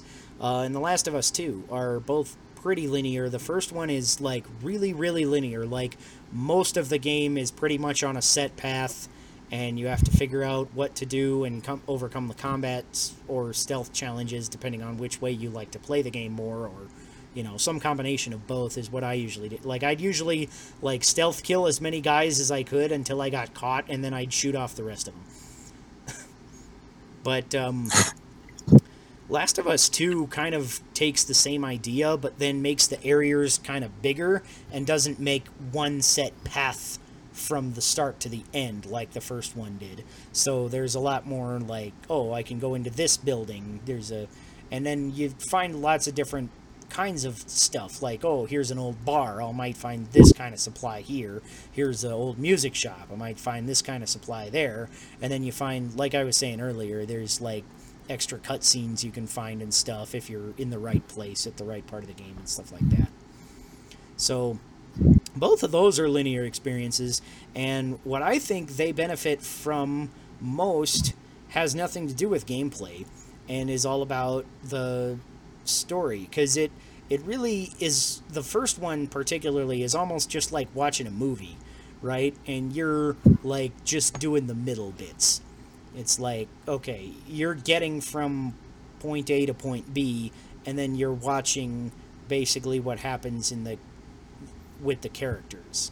And sometimes along the way because there's a lot of dialogue along the way in in both games where just like you'll you'll your characters will have banter or they'll like uh, the characters that you're like trying to sneak around will be talking to each other uh, the second game is actually kind of cool about that because like every random guy you find has a name and like if you kill a guy and some like the the other enemies come over his body they'll be like oh gosh ethan's dead or whatever his name is. So it's it's kind of cool like that.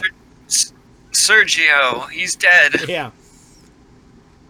You know it's it's one of those things that it's like okay we're actually kind of fighting you know a semi-real war. The people on the other side you know they they know each other. They're probably bros like the rest of us you know something along those lines. So uh, what do you think about the impact of a story in a linear versus um, open world design?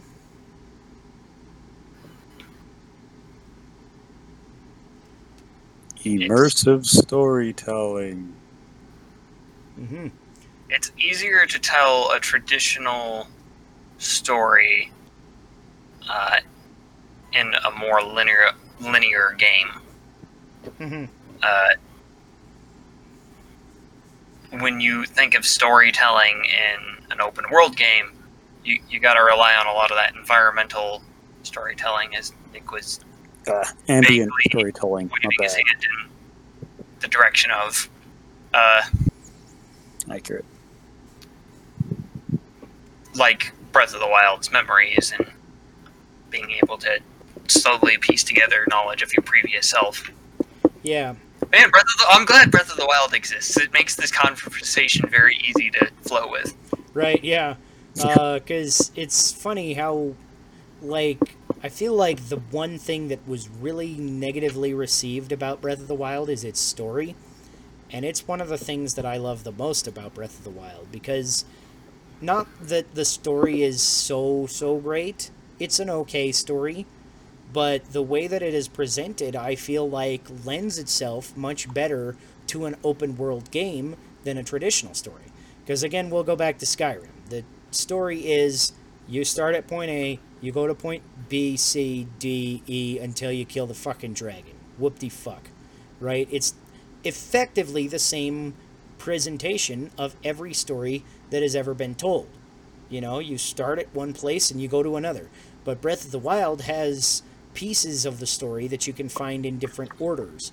Pieces of the story that you might even skip over right the first time or or some people don't even give a shit about the memories and stuff just go for the dungeons call it good right so i feel like breath of the wild has this perfect blend of nonlinear story presentation uh, and maybe it could add a little more detail do a few things a little differently maybe it would even be better but I think it really went the extra mile to making a, an open world experience that was better. It it's it's I feel like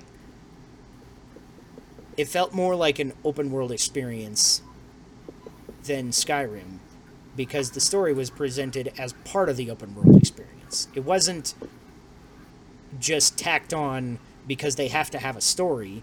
It was integrated into a core aspect of the gameplay. I think a big part of that is just because the entire world of Breath of the Wild is the dungeon. It was built as a dungeon. Mm-hmm. You know, you have your rooms with shopkeepers, which are your towns. You have your rooms with monsters. With like, it's the world dungeon, Interesting way to and that is also why it feels like it's so open world. Is because you know you can just go anywhere in this world dungeon. There's no walls, but there is limitations and yada yada yada. And then you can piece the story together as you explore it, and so on and so forth. Mhm. Whereas Skyrim is definitely lines connecting points with fun little bits spread in between. So it's like almost like a mesh layered on top of a world dungeon. Right. Whereas Breath of the Wild is just pure world dungeon. Yeah. But I feel like the way that game developers can get out of the stagnation that has become storytelling in open world games is to follow something like Breath of the Wild's example and to really integrate the story with gameplay rather than just have it be almost a separate thing from gameplay. Or make more story generators like Dwarf Fortress. and RimWorld. Yeah. Uh, I would, yeah. It, yes. Also that. All right. Is there anything else we want to say on The hub. Open world versus linear world design? I think I've run out of things to say. I guess we I could have one touch thing that's on like hubs as well because we we didn't talk about them as much. But go ahead, Nick. it's kind of uh, esoteric, but it's, it's kind of like how you define the hub.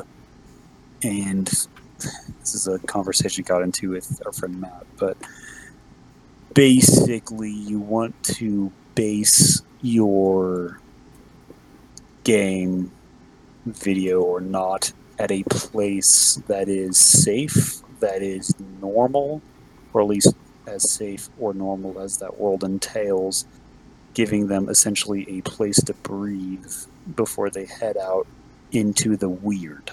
Having a relative safe zone is a uh, good You can have different hubs, but when you have a hub set up like that, it, it kind of provides pacing. You, know, you don't want to be high tension all the time. That's or- even why old school survival games had like safe rooms. Right.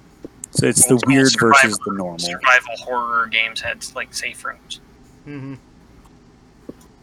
Even in storytelling, you don't want your hub to be as interesting as all the other places. Like Have, have you? I'm like, have you ever read a story where things happened and then they just kept on happening and it never let up, not even for a chapter, and you just kind of got exhausted? exactly. Yeah, So Hyrule Field is that hub. It's the normal. There's nothing too weird there besides the fucking helicopters of death. But Yay, Peahats. It's a big normal field. It's not too threatening. That's what makes it a effective hub. Yeah. It's normal.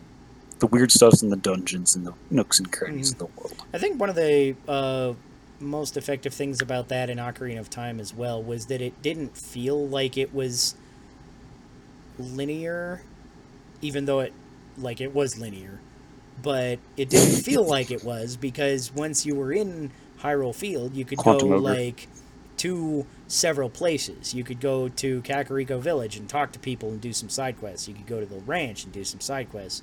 You could go, you know, part of the way to uh, Zora's domain or part of the way through the desert. Uh, so, and obviously those areas open up later, but it felt like at the time it was literally the most open world a game had As been 97. in 3D. Uh, yeah, so I think, and and they had a lot of really cool design choices as well, because there was a quote unquote correct path, but you could go off of it like in a lot of different ways, especially once you got to the adult era. It's like you could do multiple dungeons out of order. There's a lot of orders that you could do the dungeons in. Uh, I I often just go to the fire temple before I go to the forest temple anymore when I replay that game, just because I can. Because I'm like, yeah, it's fun. I like the fire temple, you know, um, and stuff like that. So, um, I think that was real clever about the way that they did that there. Uh, but yeah, what you're saying, I think is kind of right. another big world or hub world though that people talk up a lot is God of War, the new one on PS4. I don't know if you either of you have played that. Nope. Now, Yeah.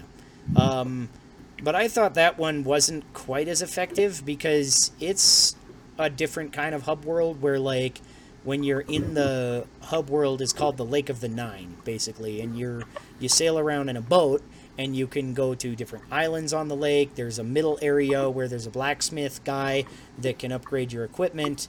And basically, the only thing to do in there is go to the blacksmith and upgrade your equipment and go to the next thing.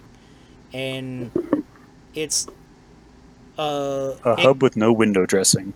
yeah, except there was like some side quest areas that you could kind of explore, but they never felt like you needed to explore them.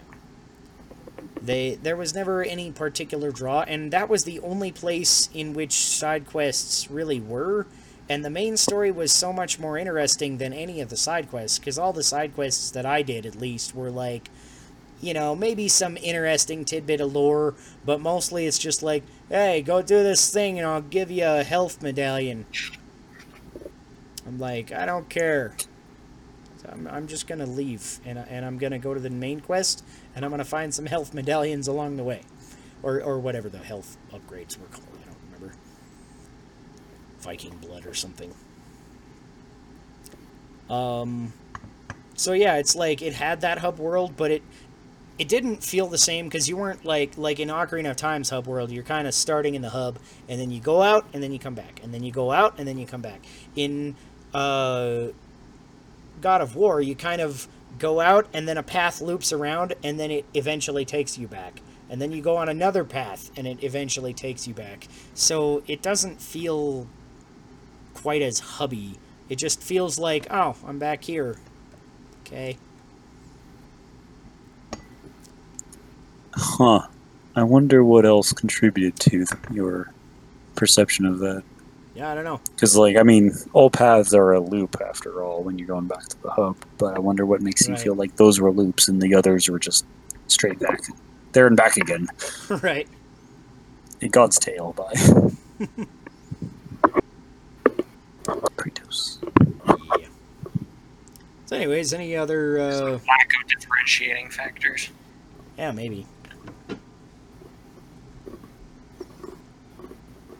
And just mostly, you were just like, okay, I have another boat segment now where I need to go to this side of the lake. Woo! Yeah, it, I didn't dig the boat Meh. part. Occasionally in the boat, you'd get interesting conversations between Kratos and Atreus, but that's, that was about the extent I thought of what the boat was good. Anyways, is there anything else we have on this topic? What's the I hub have. in Breath of the Wild? Breath of the Wild Is it is Everywhere? Breath Everywhere that's green with trees? Is that the hub? Yeah, Breath there's of no the hub Wild in Breath of the. Wild. Yeah, that's why it's a real open world. You know, I feel like to be a true open world, you don't really have a hub. Hub worlds can be open, you know, and to an extent non-linear, but they're they're not open worlds, if that makes sense. I'm not sure I'm explaining that well. But what if it has multi multi hubs? At that point we're getting into Polygamy.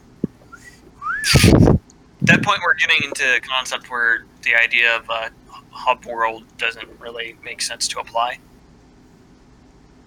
It's, it's oh, if there's like lots of landmarks that you can treat as hubs, it's still mostly an open, but there's not really anything that they lead directly into. It doesn't. It does, it's not really the same thing design wise. So what we're Right, discovering like you is can kind of that say that for most open world games. I feel like, like for Skyrim, you obviously have like your um, the Mage College and um, the uh, other Norse guy town and the Throat of the World, and those are like you could call those like mini hubs, so to speak, where But you know they're you're as going much a part side of the questing out of there and coming back. But yeah, They're as much a part of the connective tissue. they're more connected as, a world. So I'm not sure I've Yeah. ever seen a game exactly like what you're describing there. There's probably one out there. yeah. Maybe if I thought a while, I could think of one. I don't know. If I look Well- at Breath of the Wild, hate to know is the hub. the closest Mhm. thing the closest thing I can think of is the two towns in Shovel Knight.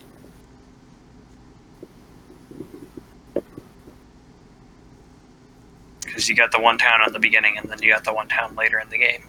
Mm, Dems hubs.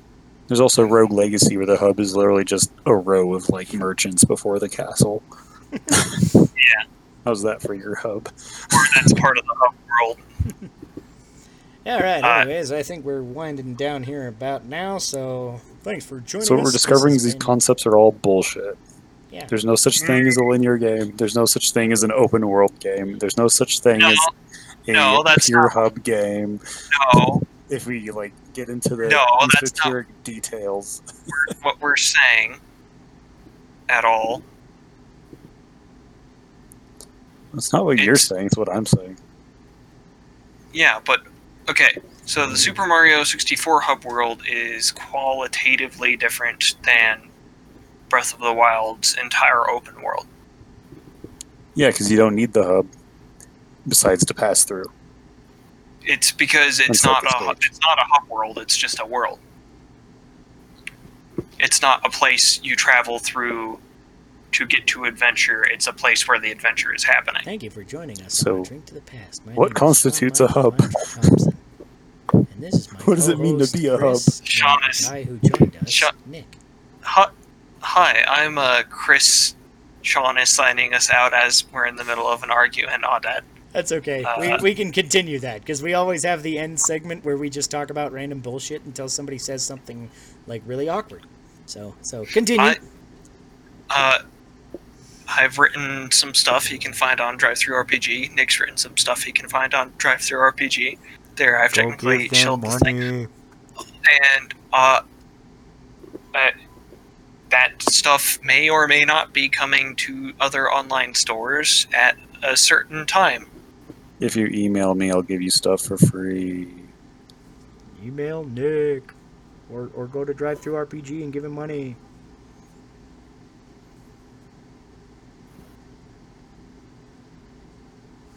Hashtag shameless plug. And you can still find me made on two guys playing to Zelda.com pay. and on Twitter at SpamOmanoSpam. I do stuff. Wow. Yeah. And this is Nick. Hi. Also, Nick, you appeared on the podcast, which means you have to drink. You have, I did drink. you have a drink? Then I went to a grocery store.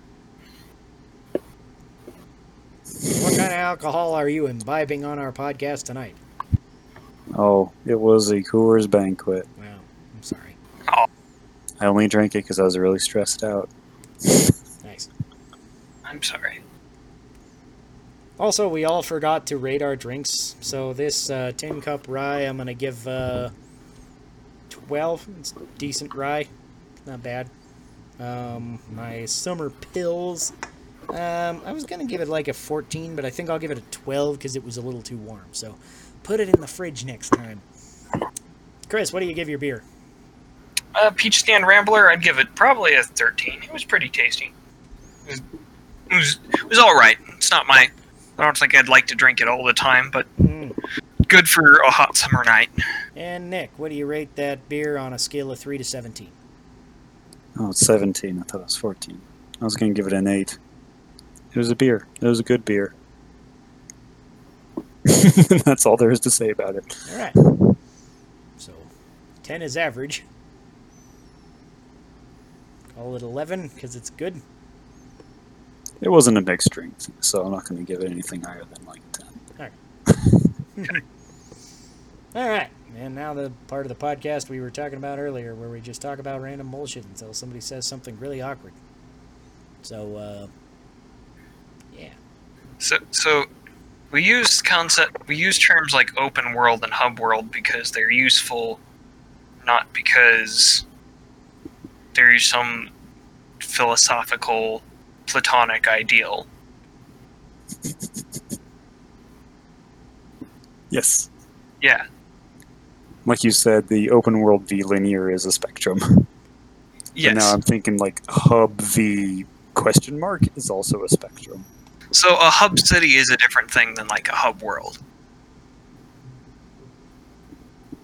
If we're get like the hub in a D&D, the hub city in a D&D game where you go into it, do stuff and then go out of it is different because it doesn't directly connect you to the outside world.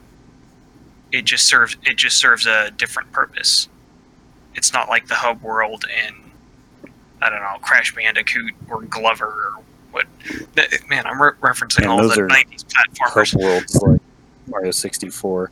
Yeah, where they're you have like uh, Dark Souls where like all of your bonfires are practically hubs. Some of them have like blacksmiths and that makes them like special hubs, but those aren't exactly hub cities. They're not hub worlds. They're hub fire pits. and they're they're not even really hubs. They're more like little pit stops. Yeah, most of them, but some of them are hubs, It's, uh, especially Firelink Shrine. so it's when you talk about like the hubs in like a 90s platformer, they're mostly a way to transition from to. They're mostly like a more complicated level select mechanism. Uh, sometimes with its own secrets or own areas to explore, but generally as like the central location for transit for transitioning from point A to point B.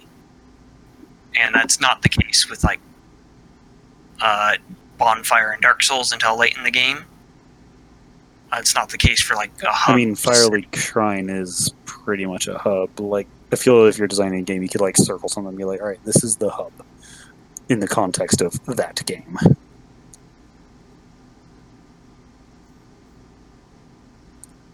For instance, I'd say like Halo doesn't have a hub.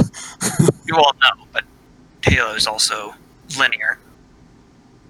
It's a good example that we completely forgot about. Yeah, Halo. Halo is uh, man's. Uh, don't afraid of anything. I don't know. Don't you afraid of you? You It's afraid guy? It's like a bonfire is can is a different thing. It's it's a different kind of thing than those hub worlds I was talking about earlier. It might be, it might serve some of the same roles as like a hub city in D and D, and that it's like a place to recharge, level up, do all that. But it I mean, doesn't. a D&D hub city is also a hub world. It's also the place where you level select your next destination. Except for you can directly transition from one place on in d&d you can dire- directly go from one place to another place without ever going back to the city. Yeah, it's not required. you can camp in the middle of the woods if you want. You can it doesn't directly portal you to your destination. Well, sure, but I mean, okay. Let, let's look at Kenshi, a game no one's heard about besides us. okay yeah so There's you, literally you a place called Hub. Oh, good. Hey, The part of the Hub. it, it, the hub is not a connecting tissue in Kenshi. I think what you're describing is just a multi-world bridge, essentially. It's Like I think a hub, the hub is like a base of operations or a the safe space, unless the place you have to go to to access more content. To Google. there, there's not going to be no, there's not. I'm trying. a solid definition of this because it doesn't refer to a solid concept. Nope. But it, but there's a way we can make it refer to. it- It's it's kind of like how the word roguelike mutated over the years. And how and bread that- is soup. We're really bad at saying awkward stuff. And how bread is soup. Yep. You're you're you're gonna you're gonna have to elaborate. Um, you, you got a point there probably, but you're gonna have to elaborate. I haven't heard this one before. Uh, bread is soup is the like main point I took away from watching a uh, Breath of the Wild speedrunning video.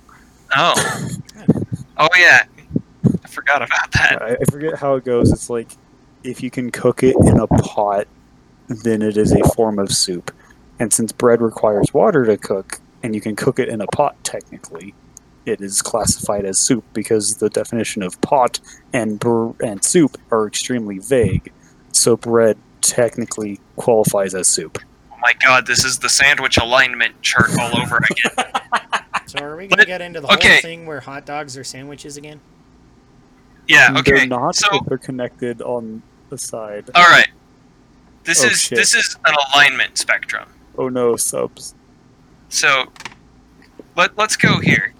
Uh, let me Oh no. let me ask where you fall on this.